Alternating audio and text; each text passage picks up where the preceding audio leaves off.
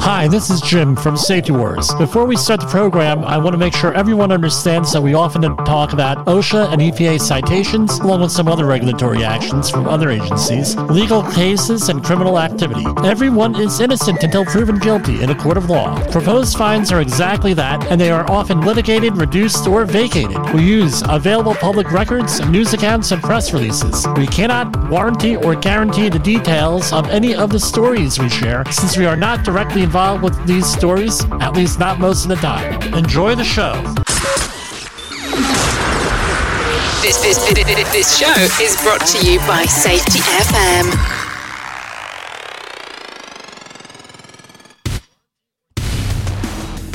And from the border of liberty and prosperity and the highway to the north, this is Safety Wars. For Friday, April 7th, 2023.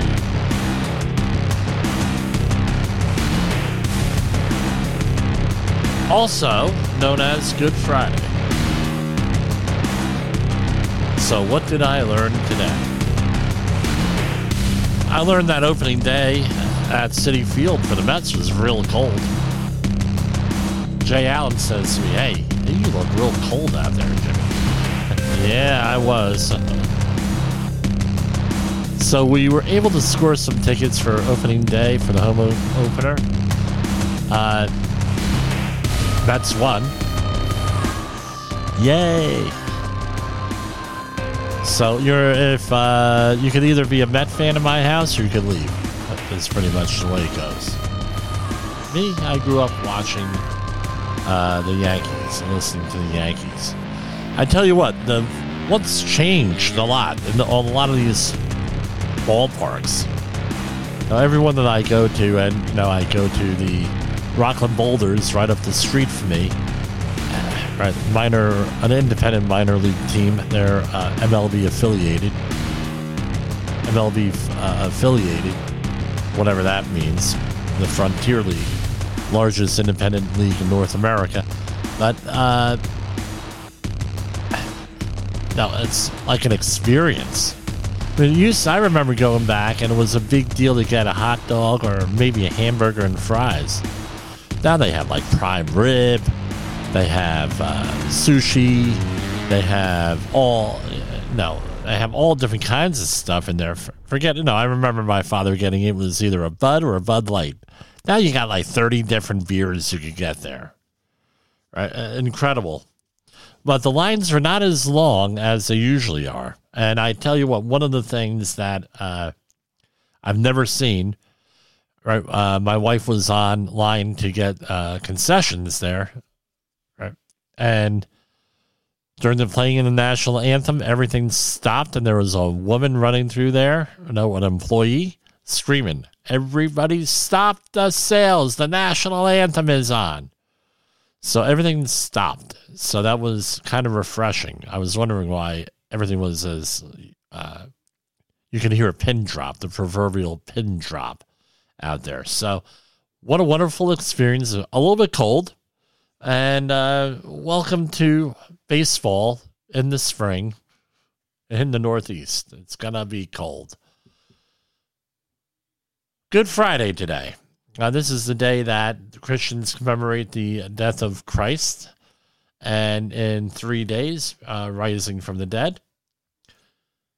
So it's uh, meant to be more of a somber day. That's why uh, it was just unusual that we would do anything on this day, anything having to do with uh, you know celebration or anything. We try to play it low key and everything else, but that did not happen today. Some uh, announcements here uh, right off the bat, right? Uh, so if you didn't know, our program is Safety Wars. Well, today, StarWars.com announced that Star Wars is heading back to the movies. Lucasfilm said Friday it plans to release three new Star Wars films expanding on the fictional universe created by George Lucas in the 1970s.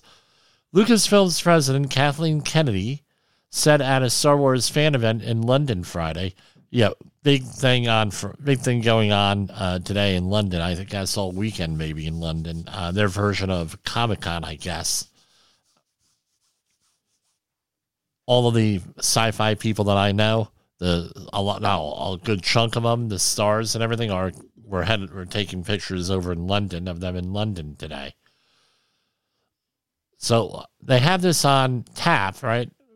All lined up, and they don't say when they're going to be released. The last one was 2019 with The Rise of Skywalker. Uh, actress Daisy Ridley, who played Rey in the trilogy, will be returning as a character in one of the new films.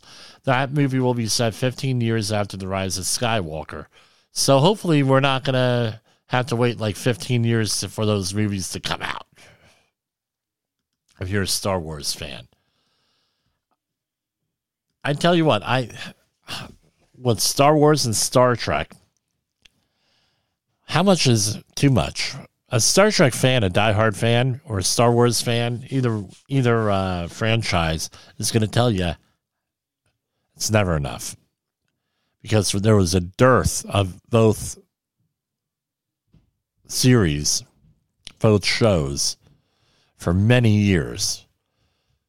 So, for example, I, I remember in 1983 was the Return of the Jedi, Star Wars Return of the Jedi. And then in 1996, roughly, give or take, it was the uh, the next the uh, Attack of the Clones, and then we had three movies, and there was like a ten year gap, and then we had more movies. I remember the uh, no the '96 movie. What was funny was I had to go to the Department of Motor Vehicles, and what I ended up doing was the line was so long. I dropped off my info over there. I went out and saw Attack of the uh, Clones. I'm sorry, the Phantom Menace. Well, I say Attack of the the Phantom Menace. Was a, a thing, and I went I dropped off my paperwork at the DMV, and then I went to see the movie. I said, I'll be back later today, I told the lady. She said, Well, what are you doing? I'm going to have to the movies. This is going to take forever. I'm not spending all afternoon here. And I went over to see the. I went over to see the uh, movie. Three hours later, you know, I come back. Oh, yeah, it just got done. Jimmy, here it is. Okay, thanks. So that's how bad the DMV is here in New Jersey sometimes. But anyway, be interesting to see. I hope we don't have to wait too long. I mean, how much is too much? There's an argument in the Star Trek world that we're getting way saturated. I think TV overall is being way saturated.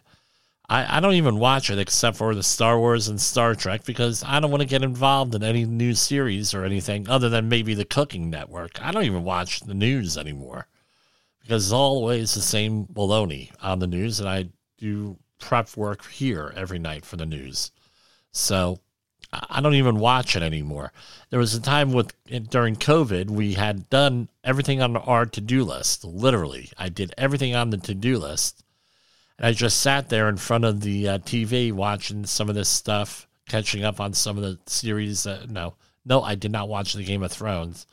And I ended up saying, you know, enough, enough. I wasted enough time and I just stopped watching, except for what I just said. Well, we're going to go to commercial break and we'll set up with some news and our usual fanfare here on Safety Wars. In the professional safety community, communication and planning are just a few keys to your program's success. The question many practitioners have is where do I start? Dr. Jay Allen, the creator of the Safety FM platform and host of the Rated R Safety Show, has built a global foundation to help you along the way. Go to safetyfm.com and listen to some of the industry's best and most involved professionals, including Blaine Hoffman with the Safety Pro, Sam Goodman with the Hop Nerd, Sheldon Primus with the Safety Consultant. Jim Poesl with Safety Wars, Emily Elrod with Unapologetically Bold, and many others. As individuals, we can do great things, but as a team, we become amazing. Dial into safetyfm.com today and surround yourself with a powerful force of knowledge and support.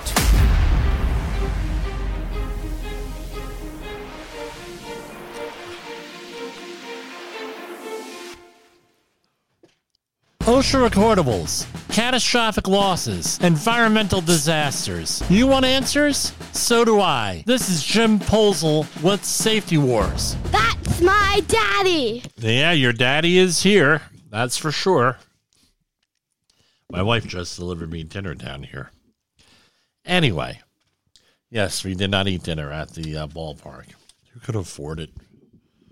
You know, unbelievable. So, a lot of stuff going on in the world today with the uh, war and everything else going on out there. It's uh, uh, tragic here. We have wars and rumors of wars and things going on. It's uh, very biblical, very alarming here. So, North Korea conducted another test of a nuclear capable underwater attack drone, state media said on Saturday. The latest is in, in a show force against the U.S. and South Korea. The country tested another kind of nuclear capable unmanned underwater attack weapon called a Haeil 2 over a week after it disclosed a new underwater drone dubbed the Haeil 1, which translates to tsunami in Korea, designated to make sneak attacks in enemy waters. According to my sources, we had this technology about 25 years ago. And we're deployed it about 20 years ago at the beginning of the war on terror. Which, by the way, uh, they declared an end to it. How is that? Analysts say North Korea is displaying its diverse nuclear delivery capabilities against Washington and Seoul. They are, although they are skeptical whether the underwater vehicle is ready for deployment. The underwater strategic weapon system test from April 4th to April 7th, state media KCNA said that the drone cruised 1,000 kilometers underwater for a distance of 71 hours and 6 minutes and successfully hit a simulated target. Well, uh, one more thing to worry about.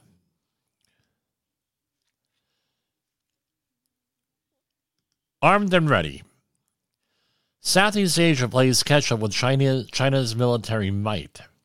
Philippine President Ferdinand Marcos Jr. gave a thumbs up for the cameras from the backseat of an uh, for the cameras from the backseat of an FA-50 fighter just uh, just jet just before it took off from Clark Air Force Base in Pampanga, south of the capital, Manila, on March 7th.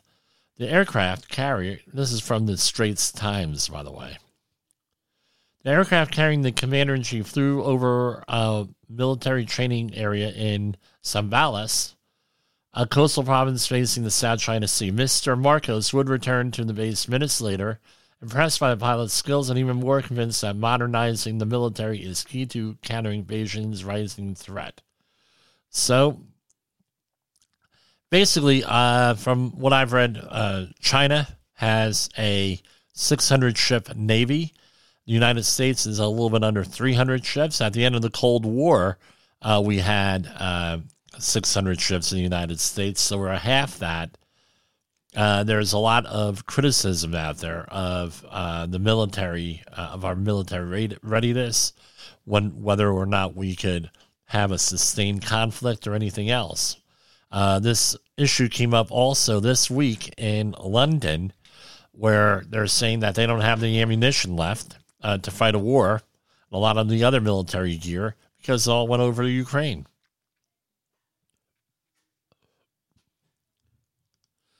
Here's something I hope you're not eating right now. Singapore is approving 16 species of insects like crickets and grasshoppers to be sold as food. Foodies here, and this is from uh, Cheryl Tan from the New, from the Straits Times. Foodies here may soon get to chomp on insects in eateries or as fried snacks and protein bar and protein bars. Also on the menu, silkworm, co- silkworm cocoons. Yum, yum. 16 species of insects such as crickets, silkworms, and grasshoppers will receive the green light from the Safety Agency for human consumption uh, later this year. Aye, aye. Well, I guess they have a protein issue over there.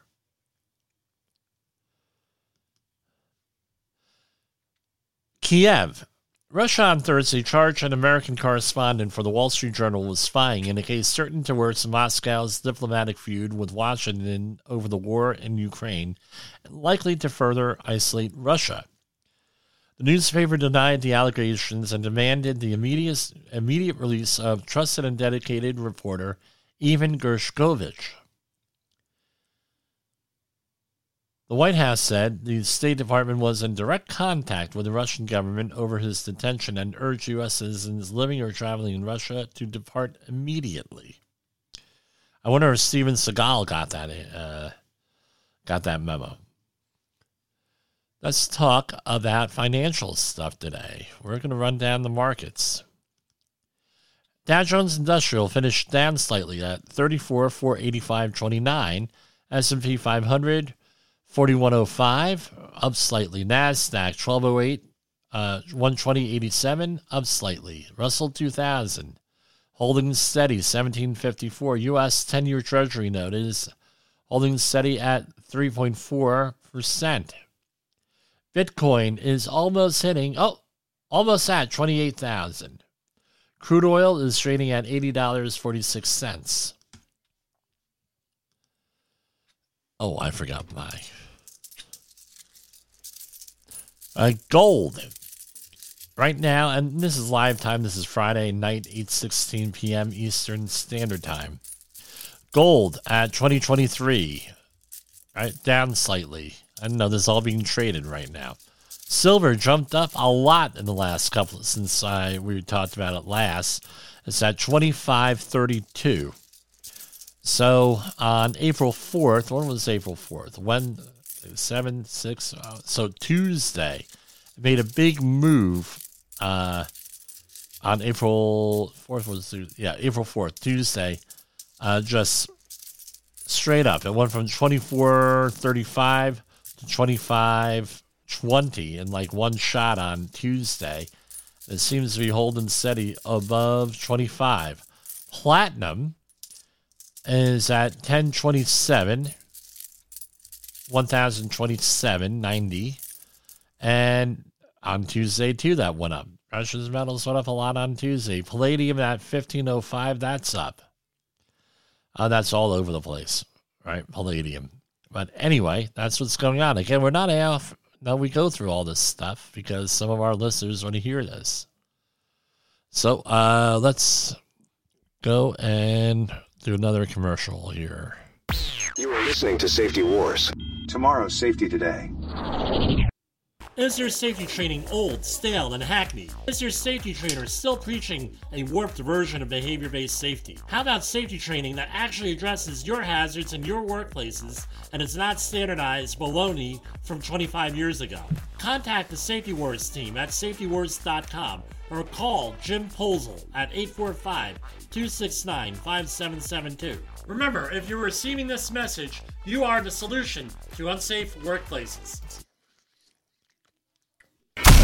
In the professional safety community, communication and planning are just a few keys to your program's success. The question many practitioners have is where do I start? Dr. Jay Allen, the creator of the Safety FM platform and host of the Rated R Safety Show, has built a global foundation to help you along the way. Go to safetyfm.com and listen to some of the industry's best and most involved professionals, including Blaine Hoffman with the Safety Pro, Sam Goodman with the Hop Nerd, Sheldon Primus with the Safety Consultant, Jim Poesl with Safety Wars, Emily Elrod with Unapologetically Bold, and many others.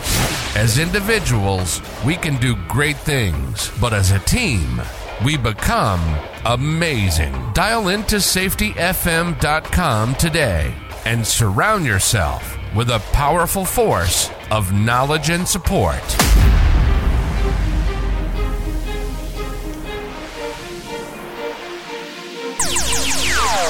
Safety Wars is streaming now. SafetyFM.com. So yeah, we had an interesting experience today at the house. Actually, it started yesterday. My uh, kids and wife found an abandoned rabbit hole out front. It's you know, not important how they found it or anything. And uh, five baby rabbits. Apparently, the mother abandoned them. Uh, we believe uh, we're not taking chances here. We believe that uh, the nest is spoiled. Uh, no, uh, this is the thing with rabbits. My experience with them, if the babies uh, and no children often do this. I don't. My children didn't do this though. We know that they didn't do this. The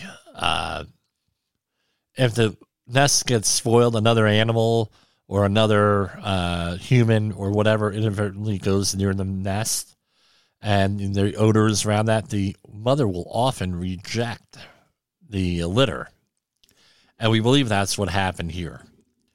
Uh, inadvertently or whatever, nothing, uh, no, intentional, of course. And said, well, we're going to let the uh, things stay there and let, no, the mother will come back, what have you and mother never came back. So we ended up, uh, what do you do? I, this should have been, I should have known this, but I've never really had to deal with this problem.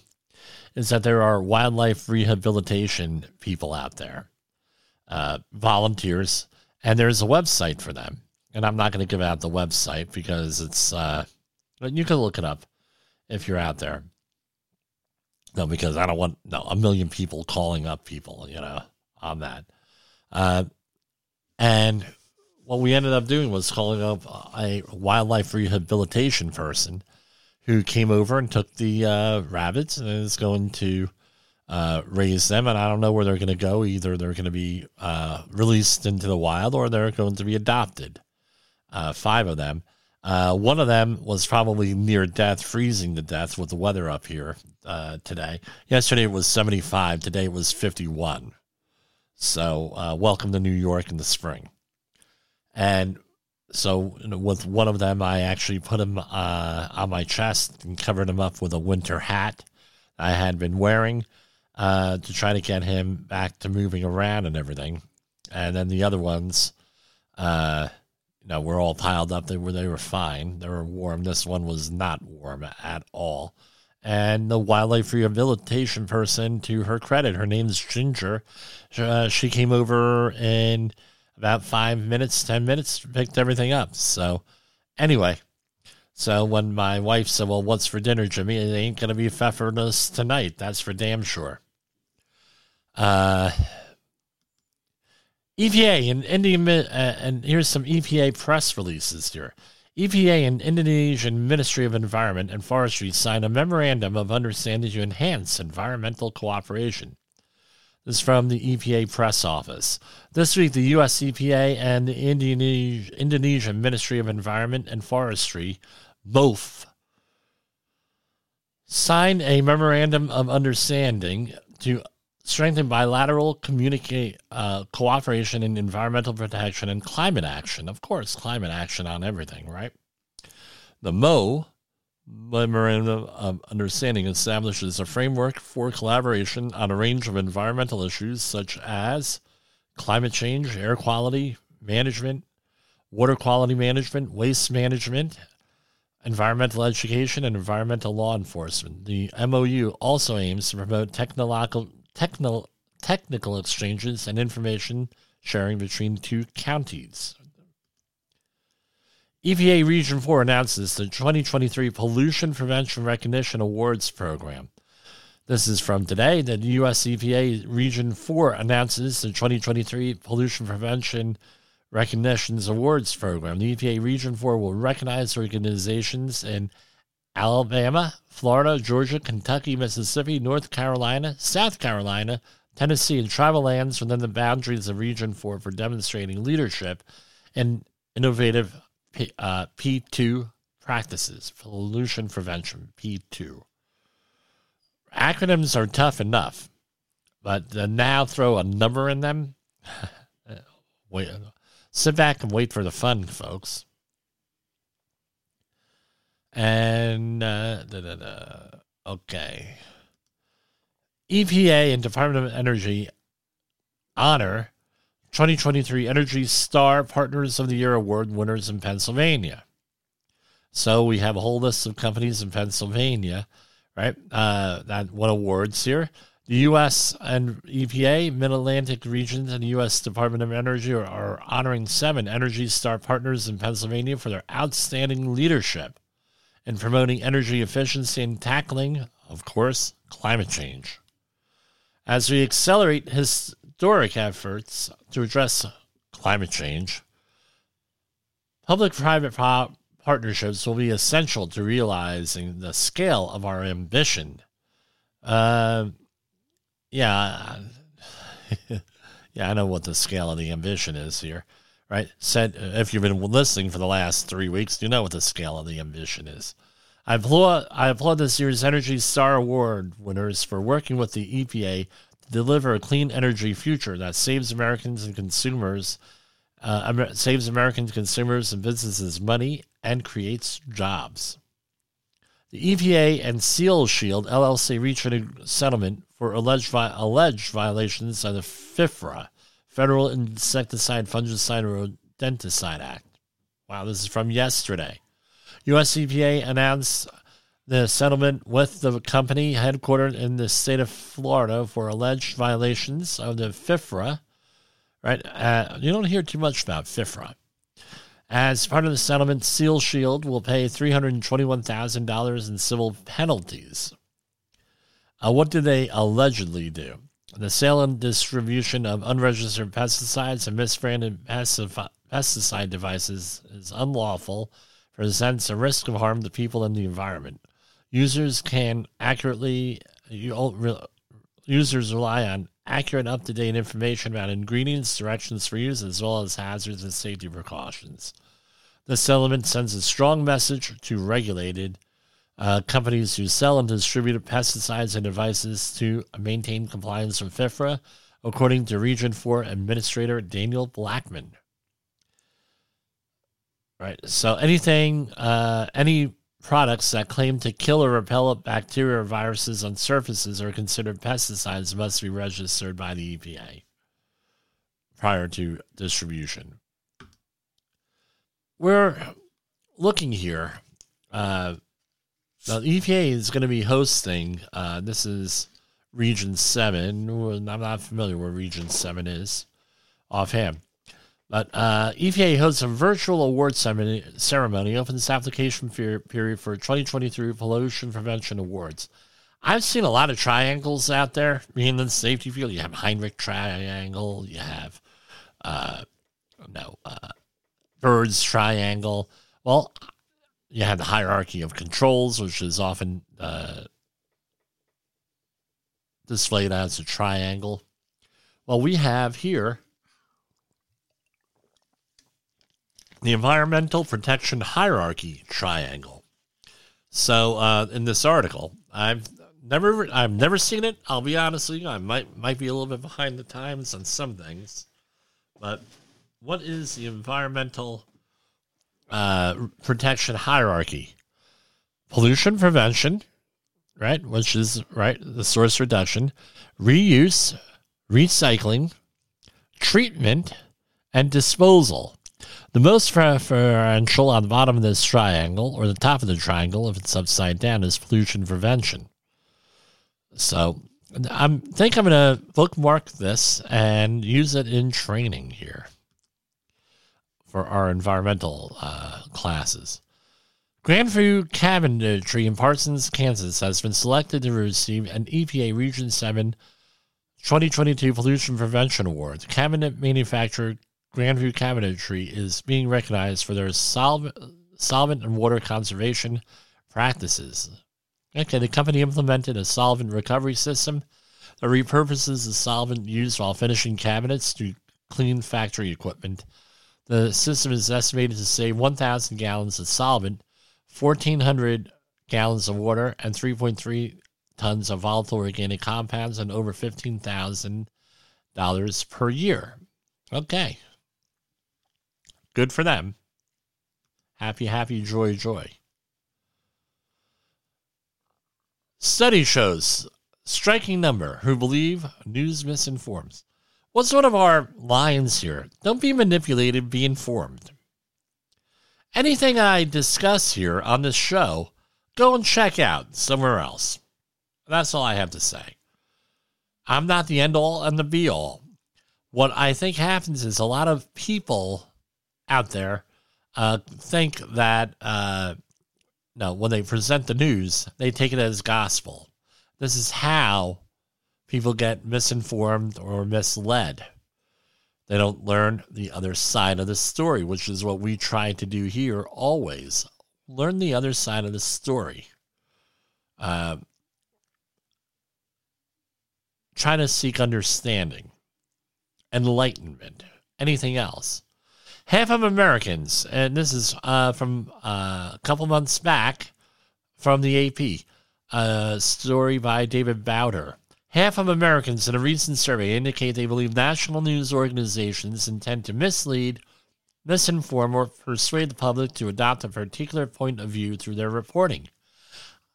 My experience, it's an omission, right? You get lied to by omission. They don't tell you everything. The survey released Wednesday by Gallup and the Knight Foundation goes beyond others that have shown a low level of trust in the media to the startling point where many believe there is an intent to deceive. I can tell you from dealing with the media that there is often an intent to deceive. Maybe I'm one of these people you're right? Asked whether they agreed with the statement that national news organizations do not intend to mislead. 50% said they disagreed, only 25% agreed. So the statement, agree or disagree, was the national news organizations do not intend to mislead. So 50% said that they do not intend, that they intend to uh, uh, mislead. 25% said that they no are truthful. Similarly, 52% disagreed with the statement that disseminators of national news care about the best interests of the readers viewers and listeners. The study found and said that 23% of respondents believe that journalists were acting in the public's best interests. That was pretty striking for us, said Sarah Fioroni, a consultant for Gallup. The findings show the depth of distrust and bad feeling that go well go beyond the foundations and processes of journalism. Well, I tell you what, uh, they think that some of this is from uh, fallout from the COVID 19 coverage, a lot of the st- ways that that stuff was handled. I'm going to tell you, this has been going on for an awful long time. Uh, I did a lot of graduate school work on uh, on this stuff, specifically the uh, environmental reporting in the news and whether it's accurate or not. Can we develop an accuracy level? And what I found out was that often the answer is that information is not accurate. According uh, you know, uh, at that time was the global climate change where they were reporting on reports 2001 up to September 11th. Uh, there were a lot of reports that came out with, on global warming in the news. And I, I showed with the print media that they weren't always very accurate in reporting what those things were. Uh, just not there. Uh, and I was able to uh, show that. Now, wh- why is that? A lot of stuff goes on, right? Uh, the more I get involved in the news, and even with this program, you could see where uh, people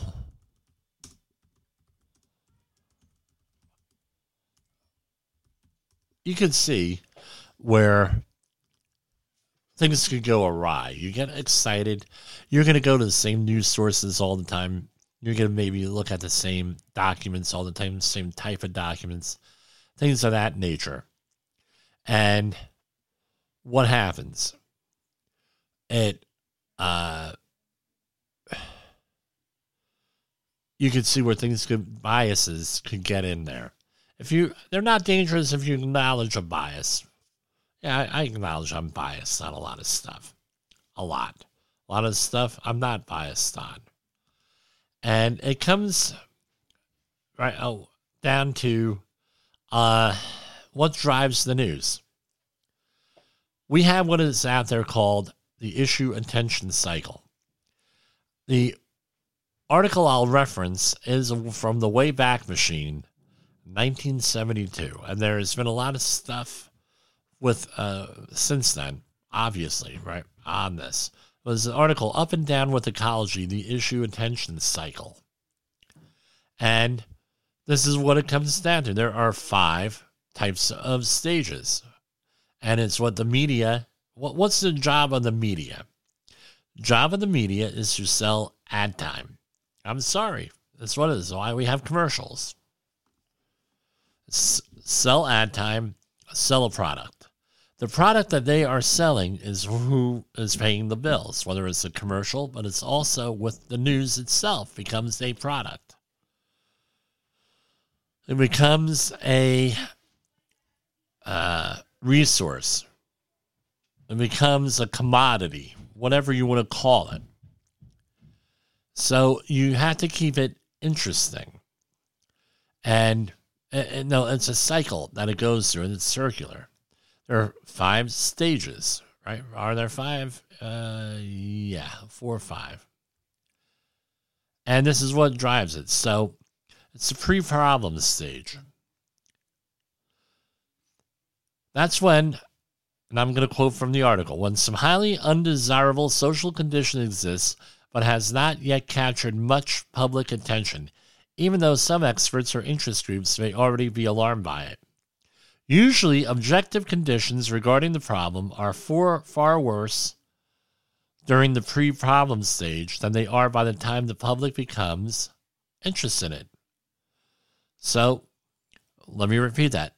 Objective conditions, no objectivity is, regarding the problem are far worse during the pre problem stage than they are by the time the public becomes interested in it. For example, this was true of racism. Remember, this is from 1972 racism, poverty, and malnutrition in the United States. Second stage here, second part of the cycle alarm discovery and euphoric enthusiasm.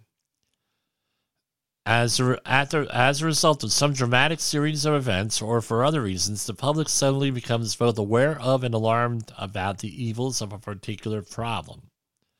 This alarmed discovery is invariably accompanied by euphoric enthusiasm about the society's ability to solve the problem or do something effective within a relatively short time. Number three, all right, realizing the cost of significant progress. The third stage consists of a gradually spreading realization that the cost of solving the problem is very high indeed. Really doing so would not only take a great deal of money, but would also require major sacrifices by large groups of the population. The public then begins to realize that part of the problem results from arrangements that are providing significant benefits to someone, often to the millions. Goes on and on. So someone's benefiting from this, from a what define the problem, doesn't matter. It could be financial, it could be uh, status, what have you. Now, number four, the gradual decline of intense public interest. So, the previous stage becomes almost imperceptibly transformed into the fourth stage, a gradual decline in the intensity of public interest in the problems. As more and more people realize how difficult and how costly to themselves the solution to the problem would be, three reactions set in. People get discouraged, right? Some people get discouraged. Other feels positively threatened by thinking about the problem, so they suppress such thoughts. Hey, I don't want to think about it, right? Then Other people become bored by the issue. Most people experience some combination of these feelings. Then it's the five, the post problem stage. In the final stage, an issue that has been replaced at the center of public concern moves into a prolonged limbo, a twilight realm of, le- realm of lesser attention and spasmodic reoccurrences of interest. So, those. Now let's talk about this.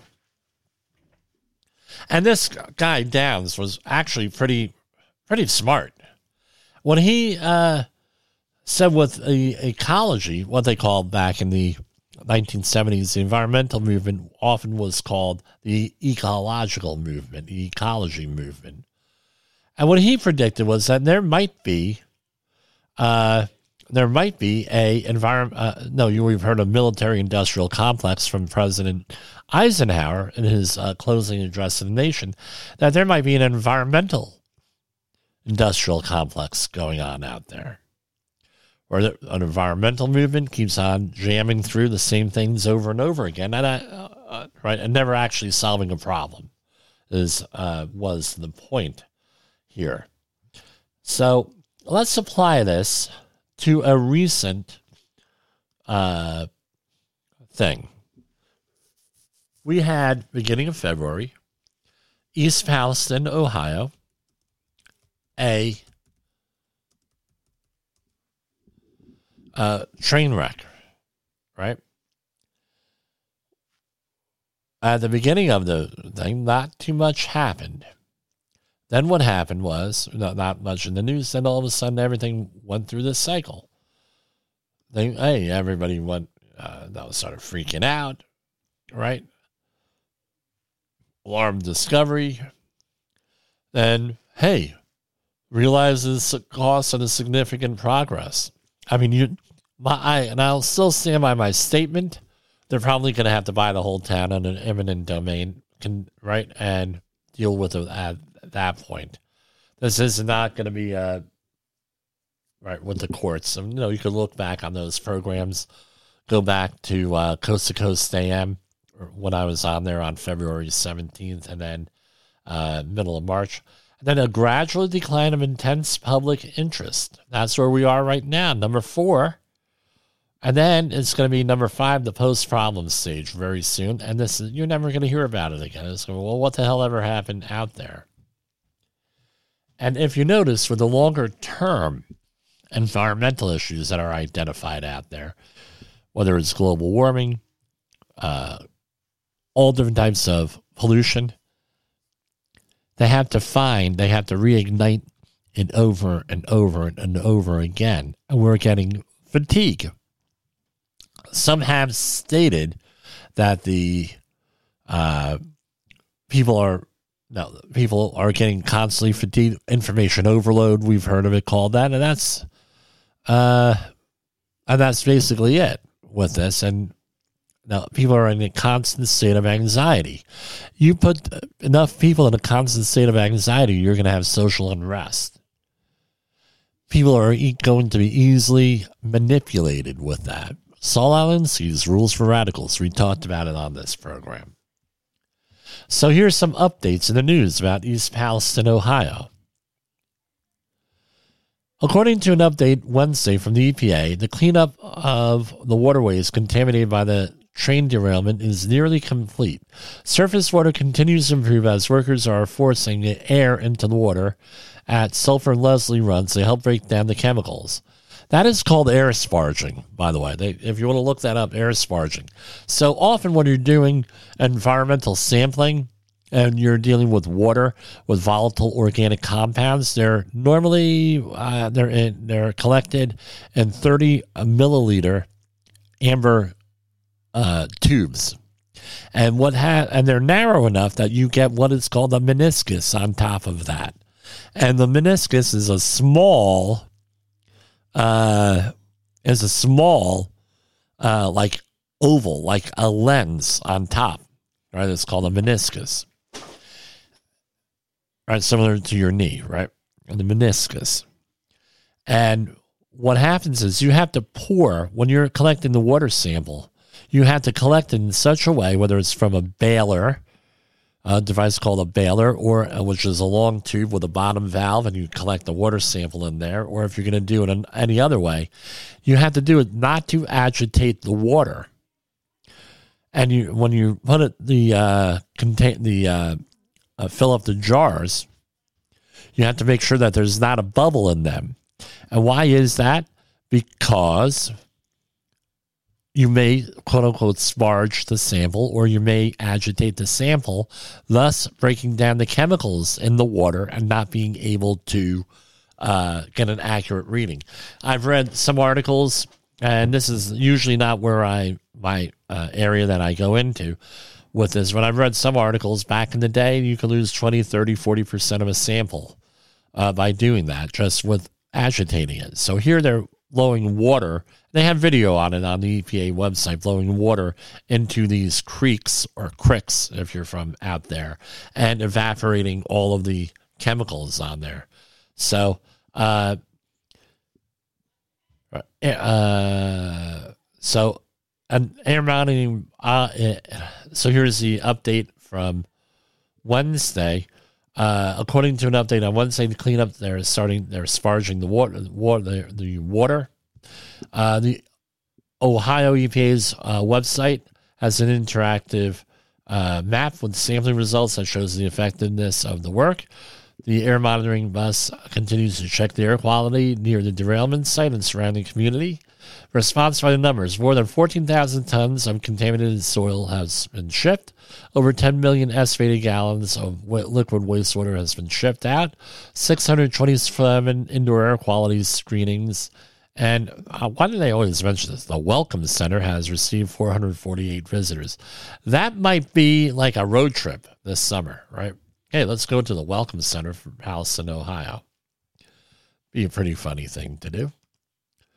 Uh, CDC investigators are sick after studying the East Palestine uh, derailment.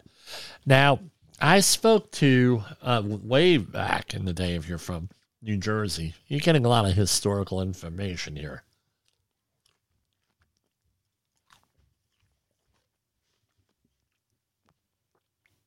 You go on YouTube and you search for Kin-Buc Landfill K I N B U C landfill in Edison, New Jersey.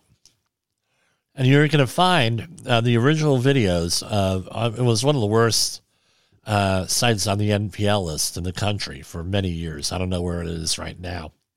And that's where they were dumping uh, liquid waste. They were dumping everything there. It's along the Raritan River on Meadow Road in Edison, New Jersey. Yes, I worked there.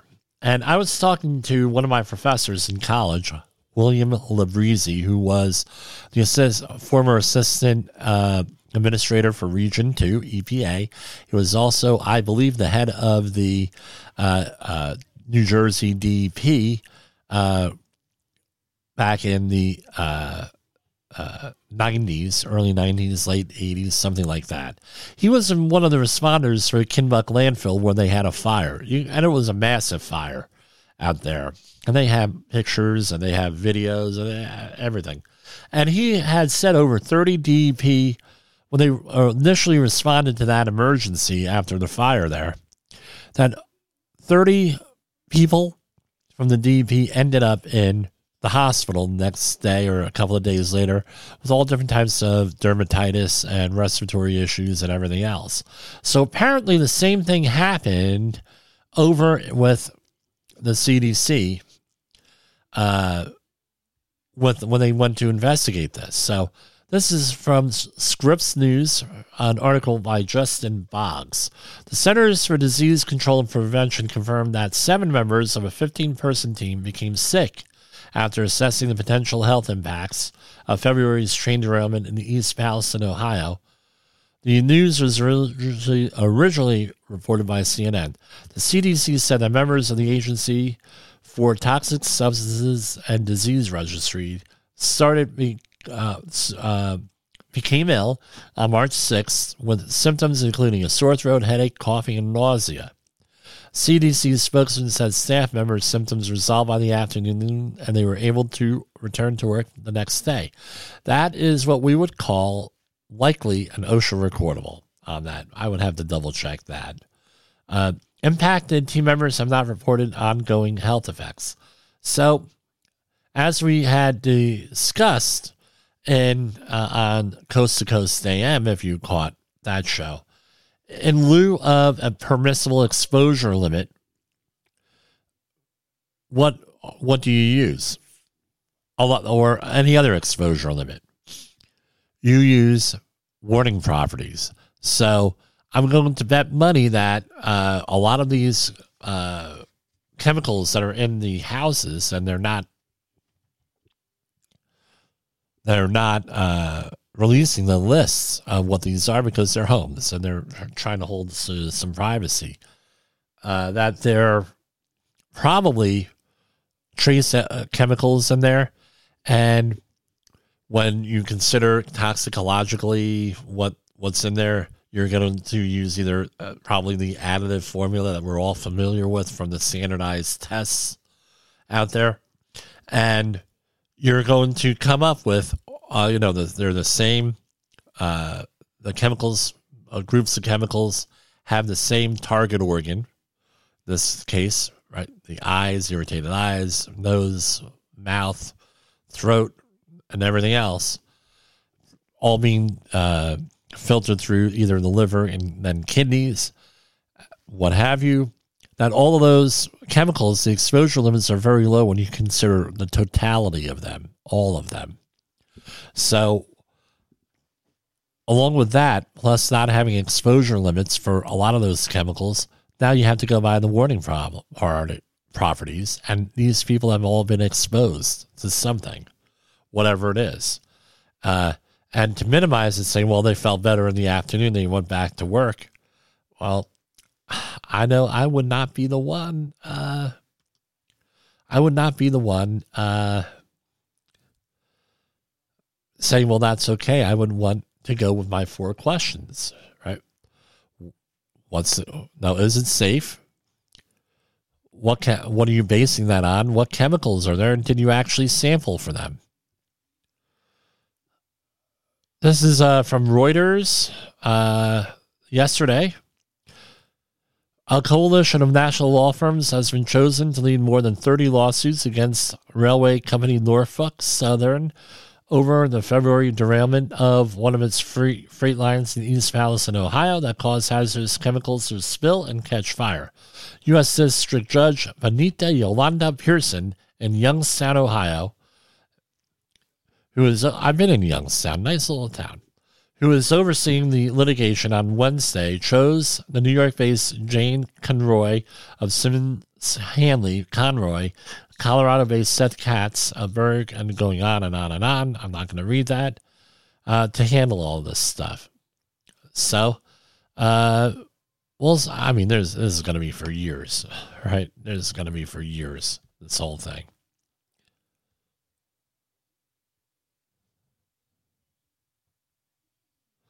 All right, we're going to go to commercial break again, and then we'll come back. Is your safety training old, stale, and hackneyed? Is your safety trainer still preaching a warped version of behavior based safety? How about safety training that actually addresses your hazards in your workplaces and is not standardized baloney from 25 years ago?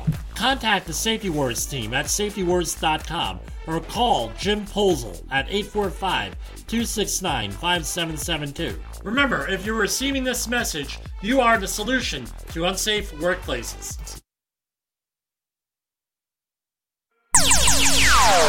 Safety Wars is streaming now.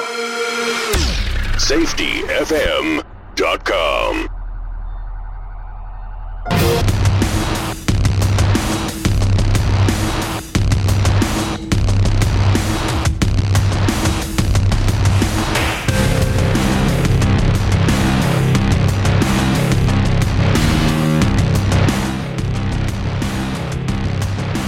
Okay, we're back. I had a,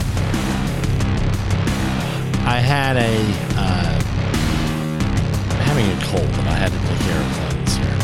Know, everything that goes along with So here we have some more OSHA, OSHA in the news here. Some interesting stories here. Union leads walkout, accuses South Carolina OSHA of failing to protect black, workers.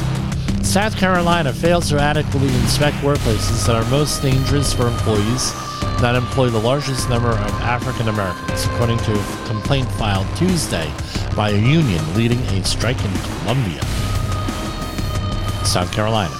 Estimated 416,000 South Carolinians are employed in the state's food and beverage and general merchandise, food service, and warehouse industries, and a disproportionate number of them are black, according to the complaint. Between 2018 and 2022, the agency responsible for those workers, SAFE, conducted only two scheduled inspections of the facilities of those industries combined. Wow.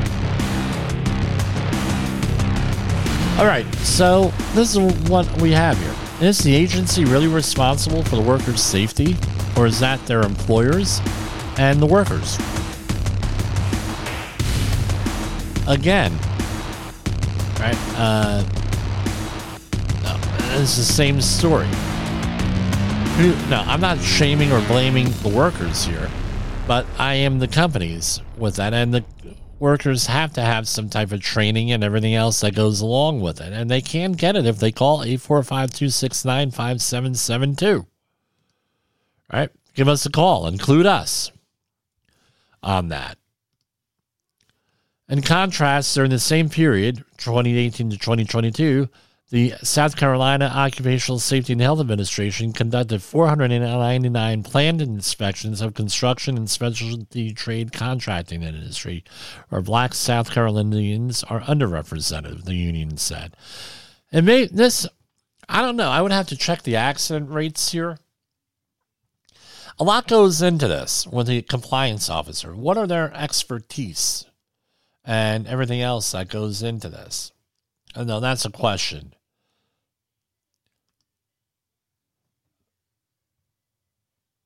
This uh, comes from Myrtle Beach. I should have. Ah, I know one of the uh, someone on the uh, police, uh, not not police, fire department in Myrtle Beach. An investigation into the high reach excavator that crashed into an Ocean Boulevard condo building just over a week ago is underway.